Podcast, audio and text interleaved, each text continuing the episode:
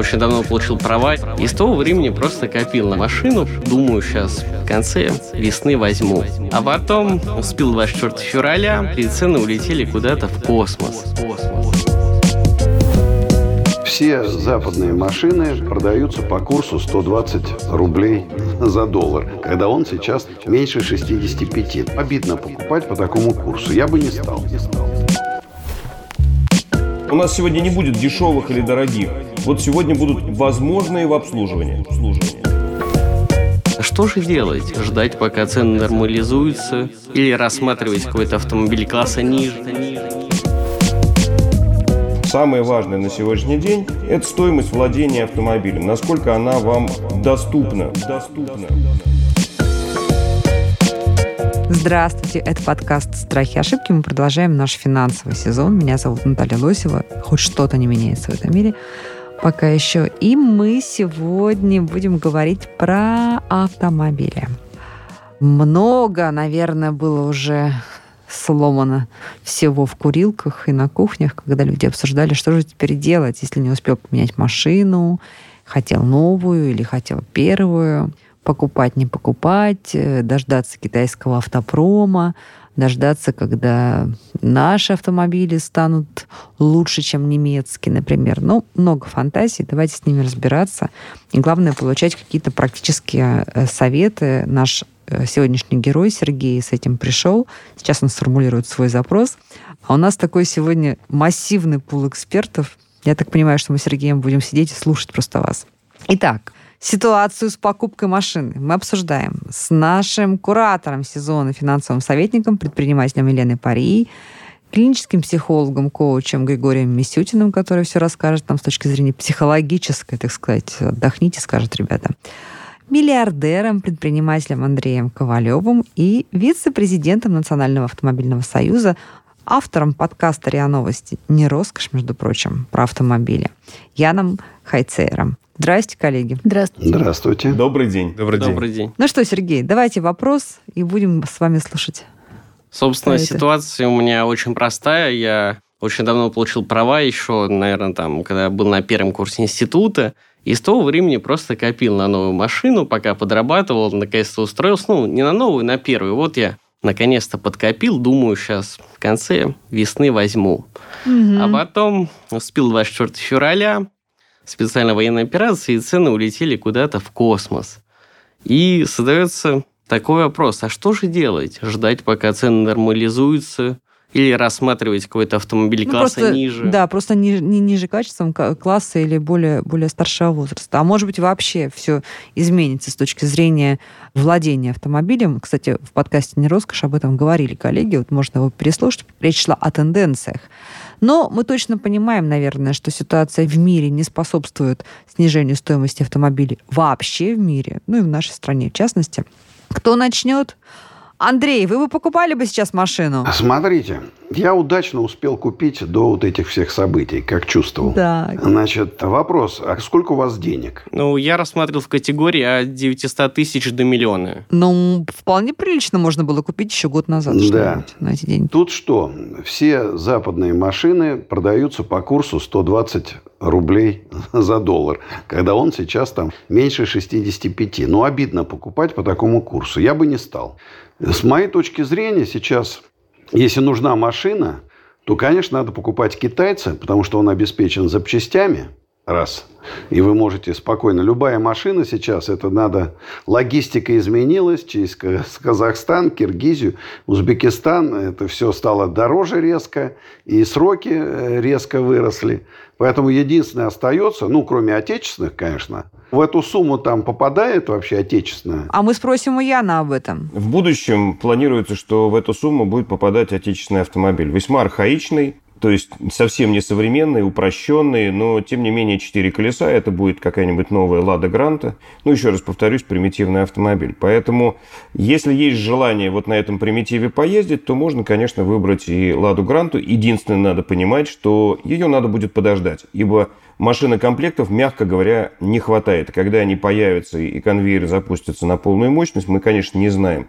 Сегодня вот и автомобиль «Москвич» отошел, московский завод, который выпускал «Рено», тоже отошел московскому правительству. На нем тоже будет производиться какой-то отечественный автомобиль. Но когда это произойдет, мы точно не знаем. Поэтому в такую сумму совершенно определенно, что можно купить какой-то поддержанный автомобиль, и он будет, скорее всего, не в лучшем состоянии. Или это будет дорогостоящий автомобиль, точнее сказать, сложный, изначально дорогостоящий автомобиль, обслуживание которого будет стоить приличные деньги, и это, мягко говоря, невыгодно. Или, если это будет автомобиль более примитивный, как ни странно, он будет стоить дороже. Потому что вот в такие кризисные времена спрос все-таки преимущественно на автомобили более бюджетные, более простые. Я бы не говорил только о китайцах. Есть достаточно марок, которые будут по-прежнему обслуживаться, на которые есть запчасти. Они э, уже поставляются в Россию, логистические цепочки налажены, финансовые схемы отлажены. Давайте их назовем. Я думаю, что мы их просто перечислим разные. Ну, давайте, давайте начнем с тех автомобилей, которые я назвал примитивными. Ну, mm-hmm. вот вся линейка вот бюджетных Рено, Логан, Сандера,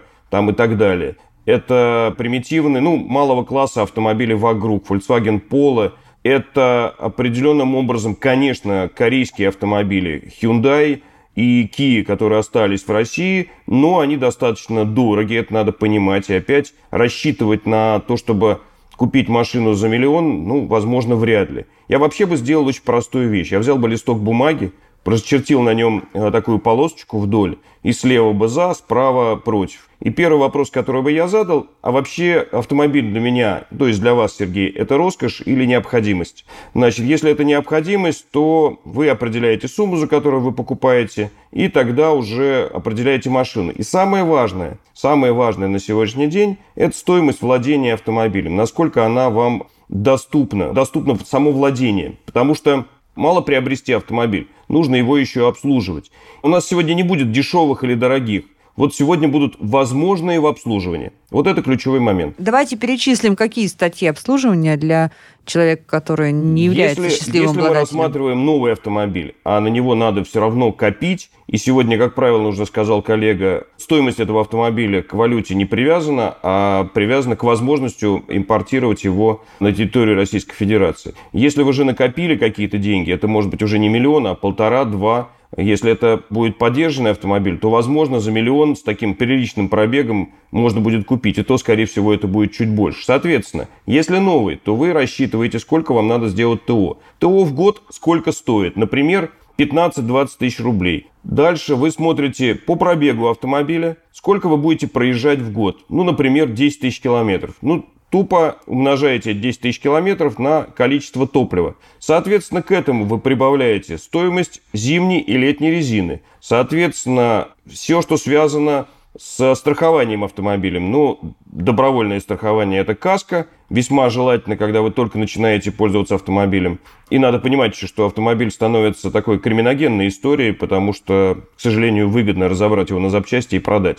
И второе, это ОСАГО, это обязательная страховка. Вот из всех этих цифр складывается стоимость вложения. Ну, я уже не говорю о том, что возможны какие-то нюансы, аксессуары и так далее и тому подобное. Я бы даже заложился, ну, это, конечно, очень ветрено с моей стороны, но я бы посоветовал заложиться и на штрафы. Ну, какую-то попробовать для себя выработать среднюю цифру штрафов, которые вы можете, находясь вот в первый раз э, и начиная как бы движение, э, находясь за рулем. Ну, к сожалению, это вот так вот, да, они будут приходить, мы живем в достаточно жестком мире, и от них не уйти, просто рассчитать их сложно. Вот если вы сложите все эти расходы, вы поймете, сколько вам нужно потратить сразу в первый год на автомобиль. И тогда, если у вас останутся эти деньги, автомобиль стоит покупать. Если же вам их будет катастрофически не хватать, воспользуйтесь общественным транспортом, воспользуйтесь каршерингом, воспользуйтесь метро или такси. И это будет действительно намного выгоднее. Вы не получите вот эту бесконечную давящую на вас э, историю с автомобилем, который,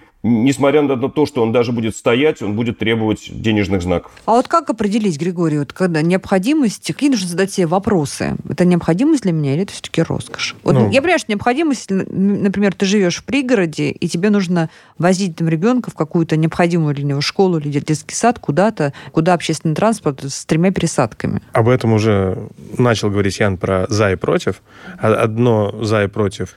У меня есть машина, Другие за и против, у меня нет машины. Техника называется квадрат Декарта, когда мы не просто соизмеряем за и против, угу. за машину против машины, а за и против каждого из действий. Иметь машину, собственно. Каждого из вариантов. И не иметь машину.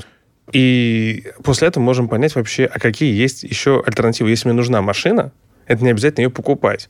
Я не знаю в актуальном моменте, есть ли сейчас у Сбербанка, у Hyundai программы авто по подписке. Может быть, Ян более компетентно меня поправит. Это не дешевое удовольствие, но оно дешевле переплаты, которая могла бы быть. И сейчас вас можно было бы еще назвать счастливчиком. Представьте, что вы потратили бы деньги но на машину, которая стала очень дорогой в обслуживании, потому что на нее надо ставить дорогие запчасти. Ну, условно говоря, там, не знаю, там бренды, которые ушли, можно тут было бы представить. А у вас эти деньги еще остались. И вы можете продолжать их копить. Но посмотреть, если вам нужно все-таки использовать машину, а не всегда каршеринг находится под рукой, не везде такси было бы комфортно по цене, то какие еще остаются остаются варианты, и машина по подписке, какие сервисы аренды остаются, когда расходная часть уже как раз будет у вас не на страховку и на... Да, страховка может включена в аренду, но напрямую не на страховку, на резину, на бензин и техобслуживание, а на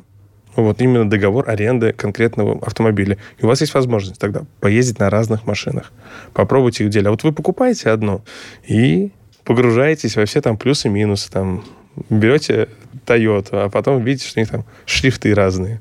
И потом думаете, вот незадача. Ян, смотрите, вот у наших прекрасных экспертов, у них такой мальчиковый разговор, да, машины попробовать, там, то все. А я-то сразу думаю, разные ситуации бытовые, да, там, пожилую бабушку в поликлинику нужно отвезти, ребенка, опять же, да, как я говорила.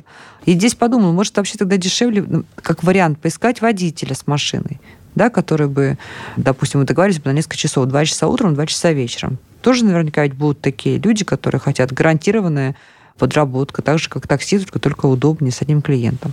Вот ваша, как, как финансиста, какая была бы здесь стратегия? Я как финансист и как девочка угу. к машине относилась чисто так вот статусно, должна быть машина. Вот очень важный момент сказала Яна Григорий, то, что вам нужно определиться, для чего, для каких функций вам эта машина нужна. Нужна вот край, потому что вам вообще по-другому никак, или это просто статус, или какая-то там еще блажда убеждение. А в какой-то момент, год назад, вот как раз вот в мае у меня год, что я села и подумала, зачем мне машина? Я не понимаю эти ТО, какие-то колодки, какие-то резина, вот мне это вообще неприятно. Я сливаю свою энергию на это. То есть, да, для мотоцикла, у меня есть мотоцикл, мне кайфово все, даже это в какой-то малой степени, а машина просто меня вот э, угнетала. И я поняла, что у меня весь бизнес онлайн, я больше перемещаюсь на самолетах и путешествую, и куда-то навстречу езжу на такси, и машина у меня стояла почти год. И действительно, я просто на зубах, на эксперименте продала машину, потому что стоял миллион, и он дешевел с каждым днем. И я, как финансовый советник, такая прикинула на счетах, и поняла, что мне это вообще невыгодно. Это Извините. каска, эти резина. Извините. Это я для себя, Андрей. Уважаемый Час- советник, это мой частный дорожали случай. каждый год. А, Да. я понимаю, да. Я все машины, подержанные свои, продал в два раза дороже, Я чем тоже я их прекрасно покупал. свой люкс продала, да. Так что тут обшибочка. Нет, я как а, инвестор, который мог получать с этого миллиона там по 20-30% по 30% в валюте, я при- раскинула да, по цифрам. Поэтому тут нужно для себя понять, какая именно ваша стратегия а, в этом, да, что для вас эта машина будет, потому что мне сейчас комфортно, действительно классная идея Григорий, что вы попробуете многие машины и выберете, какая вам интересна. Обязательно нужно посчитать, какие прирастут эти расходы да, к машине. Сможете, потянете ли вы это ТО, да, сколько вот я ездила по 30 тысяч а, в год, сколько вы будете ездить, да, сколько раз вам надо будет то делать, как, сколько будет каска, сможете ли вы покупать. Потому что каска в нынешних условиях это must-have, потому что люди будут воровать еще больше, на 20% повысилась кража в магазинах. Соответственно, будут возвращаться 90-е, вытаскивать э, глазки, э, снимать э, всю резину там и так далее. Вот на это все нужно посмотреть трезвым да, взором и тогда принять решение, что вы будете покупать или нет. То, что касается истории по подписке.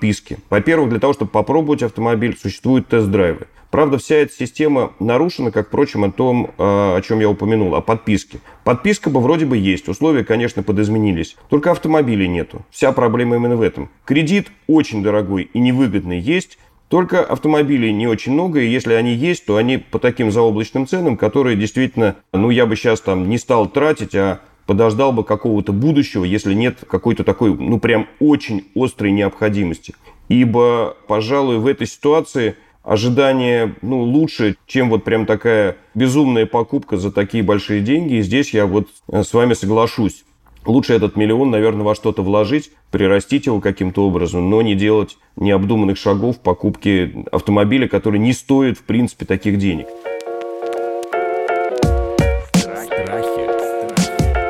Как использовать страх во благо? А, кстати, знаете, вот когда поездка из Москвы в Петербург на автомобиле становится выгодной. Вот и так я очень часто эту поездку совершаю регулярно. На майске? Нет, я имею в виду при каких обстоятельствах. Нет, я, я просто часто езжу на машине. Когда Большая уверен в том, компания. что в первую Нет. очередь она выгодна, когда сидит не один человек в машине. От а четырех больше. человек. Это самое выгодное. Да, Ян, от четырех человек. Если Да, едешь да. по платке, даже без легкого перекуса, да, платка, бензин, какие-то эти, вот три с половиной человека. И мы не считаем усталость водителя и время. Во всех остальных случаях, если вас двое или трое, сапсан, самолет, есть билеты гораздо дешевле. Понимаете, вот даже такой пример, когда ты едешь на машине только в случае, если ты получаешь с этого удовольствие, как я, например. А так это невыгодно, друзья мои. У меня другой вопрос. Сейчас всем, пожалуйста, хочу наш круг эксперта спросить теперь я. Вот у меня машине 9 лет. Я не успела ее поменять до этого безумного роста цен. Какая моя должна быть тактика и стратегия? Какой пробег? Порядка 140 тысяч. Это уже немало. Я бы, наверное, советовал менять, но менять не на что. Надо оценить свои возможности, согласно своих возможностей, прицениться, я вот уже повторяюсь, прицениться вообще к автомобилям на рынке. Вероятно, это может быть понижение класса для того, чтобы уложиться в какую-то сумму. Или если состояние машины достаточно хорошее, ну, для этого должны оценку такую дать сервисмены, то я думаю, что максимум это 200 тысяч. Дальше начинаются такие проблемы, которые не хочется решать, и лучше ходить пешком. То есть э, при хорошем уходе, при качестве машины до 200 тысяч, и после этого мы начинаем уже думать про то, Это сопряжено с определенными обременениями после 200 тысяч, проблемами, поджирание масла там и так далее. Но это уже не хочется, правильно? Но надо учесть вот что. Вы же сказали, Наталья, что у вас часто поездки в Санкт-Петербург. Значит, львиная доля этих пробегов – это трасса. Это очень хороший пробег, нежный и даже полезный для автомобиля, в отличие от города. Вот когда у человека, или вот самое страшное, это такси, большой пробег по городу, это самое тяжелое для машины. Это самое плохое, Интересно. это самый большой износ, что двигатели, что коробки, что всех остальных узлов агрегатов. А дальние пробеги это прекрасно. За счет пробок, да? Да, за счет пробок, за счет э, постоянных пусков заводов, за счет торможения, вот, износ узлов и агрегатов происходит гипертрофированной скоростью. Это город. А, наверное, сейчас большой риск купить подержанную машину, которая была в такси, Просто да? запрещено. Просто табу на это. У меня есть одна история, как я купил свою первую машину. Расскажите. Это был примерно 81-82 год. Я тогда уже делал мебель на заказ, зарабатывал денежки и купил себе, но денег было еще немного. Купил себе абсолютно ржавые «Жигули». Она стояла на стоянке там несколько лет. Как выяснилось, в любом месте ее ткни, она насквозь. Я нанял сантехника за 100 рублей. И мы с ним реально два месяца, я находил железо какое-то, мы ее заново сварили, считайте. Потом я ее сам отшпаклевал, покрасил. Тогда действительно было, надо было по блату, а поскольку у меня институт автодорожный был, первый, мой однокурсник работал на станции техобслуживания. И он мне, значит, по блату поменял там колодки, там что-то еще там, в общем. И я на этой машине потом еще поездил, потом и продал за 3,5, кстати. Вот может быть вариант нашему герою купить какую-нибудь плохенькую машиночку с недостатками, но только с понятными.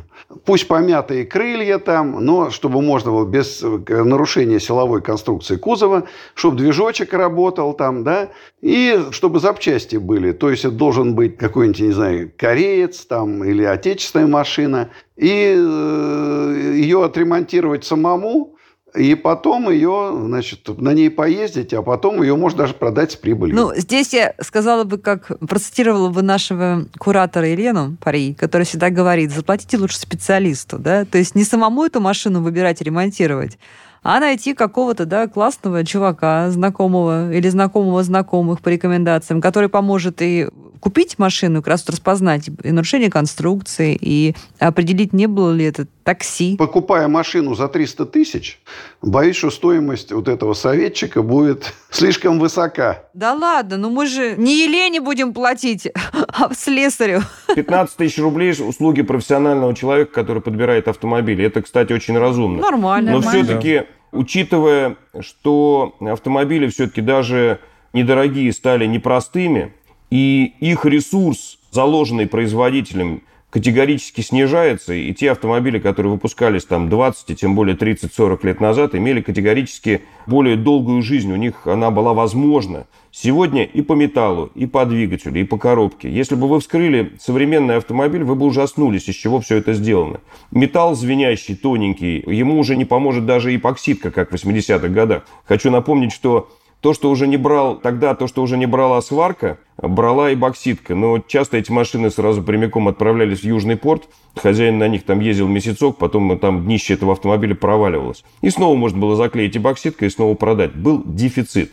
Сегодня я бы поостерегся приобретения автомобиля за 300 тысяч, потому что переборка его двигателя будет стоить примерно столько же, э, несмотря на все ваши там чрезвычайные знакомства хорошие с каким-нибудь механиком, мастером и так далее. Просто это дорого не только по запчастям, но и по работе. Перебрать двигатель не каждый может, даже если иметь специальное образование. Важно еще иметь навык. Поэтому машины дешевые – это еще больший риск, чем какая-нибудь там супердорогая подержанная машина. И здесь я бы поостерегся. Возможно, моя девятилетняя машина понадежнее, чем какая-то пятилетняя, например. Ну, вы же ее хорошо знаете. Вы уже знаете, что вы с ней делали вы понимаете свой пробег, вы знаете, как вы ее эксплуатируете. Ну и понятно, что за ней присматривает какой-то мастер, который является, ну, то, что называется, доктором для этой машины. И вы поймаете тот момент, и точнее сказать, мастер поймет, ага, вы придете к нему и скажете, знаете, моя машина немножечко поджирает масло. Вот раньше она ела там 2 литра на 1000 километров, а сейчас 5. Вот мастер посмотрит. Когда вы покупаете на рынке, машину на свободном. В большинстве случаев машина там в районе миллиона будет какая-нибудь, она будет стоять у дилера, потому что все такие машины выкупаются на корню там, или меняются по системе трейдин. Но это никакого залога о качестве автомобиля не дает. Или это автомобиль будет вот совсем дешевый от каких-то там частных людей с какими-то там своими историями про то, что раз в год на машине ездили, но она очень старенькая и пробег там вот такой. В общем, сказочников немало. Или это будет лучший вариант, ну просто он очень редкий ваш товарищ там или ваша знакомая продает машину, вы полностью знаете ее историю, все слабые места. Вот этот единственный идеальный вариант, когда за недорого вы покупаете понятный автомобиль. Все остальное это будет кот в мешке. И чем дешевле, тем страшнее. Короче, какие выводы, друзья мои? Давайте попробуем резюмировать. Если машины нет, то составляем вот эту сложную табличку, да? Ну, определяемся, да. Определяемся. Вот. То есть понимаем, как вот в банке научились уже скрытые проценты считать, да? В автомобилях мы еще не научились не всегда считать скрытые расходы. Ну, не то, что скрытые, но неочевидные. Они размазаны по размазаны. пользованию в течение года. Если бы у нас идеально работала подписка или, как за рубежом называется, оперативный лизинг, Тогда было бы просто. Вы, например, там, вот я покупаю эту машину, потому что она стоит мне 50 тысяч в месяц. И это все очень хорошо понятно. Там и страховка, и ремонт, и так далее. Мое только, как говорится, бензин. Ну, тогда было бы просто. А в этом случае, когда такие механизмы сегодня не работают, потому что физически нет машин, я бы как бы опасался. Поэтому скрытых расходов в поддержанном автомобиле будет очень много, а в новом только будет заложена цена и обслуживание. Можно я вот напоследок спрошу у Яна, скажите, ваш прогноз как эксперта в отрасли, в области, ваш прогноз для России, как-то будет меняться ситуация с насыщением России, российского рынка автомобилями, и откуда это насыщение можно ждать? Очень сложно сейчас прям сразу так четко ответить на вопрос. Я думаю, что будет меняться. Сегодня произошло такое падение и, собственно говоря, в количественном отношении автомобилей, которые предлагаются на рынке, но и спрос, правда, подснизился, что, я думаю, будет определенный отскок, будет сменяться марки автомобилей. Здесь, конечно, появится очень много китайских машин, потому что они становятся лучше. Возможно, что-то попадет нам из Турции, не дай бог попадет из Ирана. Ну и за какой-то для меня пока еще необозримый срок будет налажено производство автомобилей на заводе «АвтоВАЗ». Но пока это только слова, как и москвича. На это мы можем надеяться, но мы точно уже знаем, что даже автовазовские модели подорожали. Поэтому, если острой необходимости покупать автомобиль нету, я бы обождал. Я бы обождал какой-то нормализации, какого-то понимания э, на рынке. Я еще услышала такой момент, что вы вот копили, ждали, ждали, копили. Так и есть. Можно ждать бесконечно. Может ситуация затянуться с санкциями, как с Ираном, на 40 лет, и вы будете сидеть и ждать? Нет. Нужно будет выстраивать новую стратегию, да, исходя из ваших потребностей, дальше уже идти. Вопрос нашему главному герою. А сколько в месяц вы зарабатываете? В месяц я зарабатываю, ну, порядка с подработками там 110-120 тысяч. Вот мой совет. В это трудное и сложное время, когда одни проблемы, надо себя радовать. Купи машину, купи. Постарайся купить у знакомых действительно проверенную и в рассрочку. Сейчас тоже машину не так легко продать, прямо они не разлетаются, как пирожки. В рассрочку. И свои зарплаты будешь гасить. Зато ты будешь женатый, кстати, холостой. Холостой. Вот, все девчонки твои будут, понимаете? Это дорогого стоит. Значит, надо брать. Хотя, мне кажется, девчонки на каршеринге, наверное, сейчас вполне себе подвозибельные. Да и на самокатах. Да и на самокатах тоже.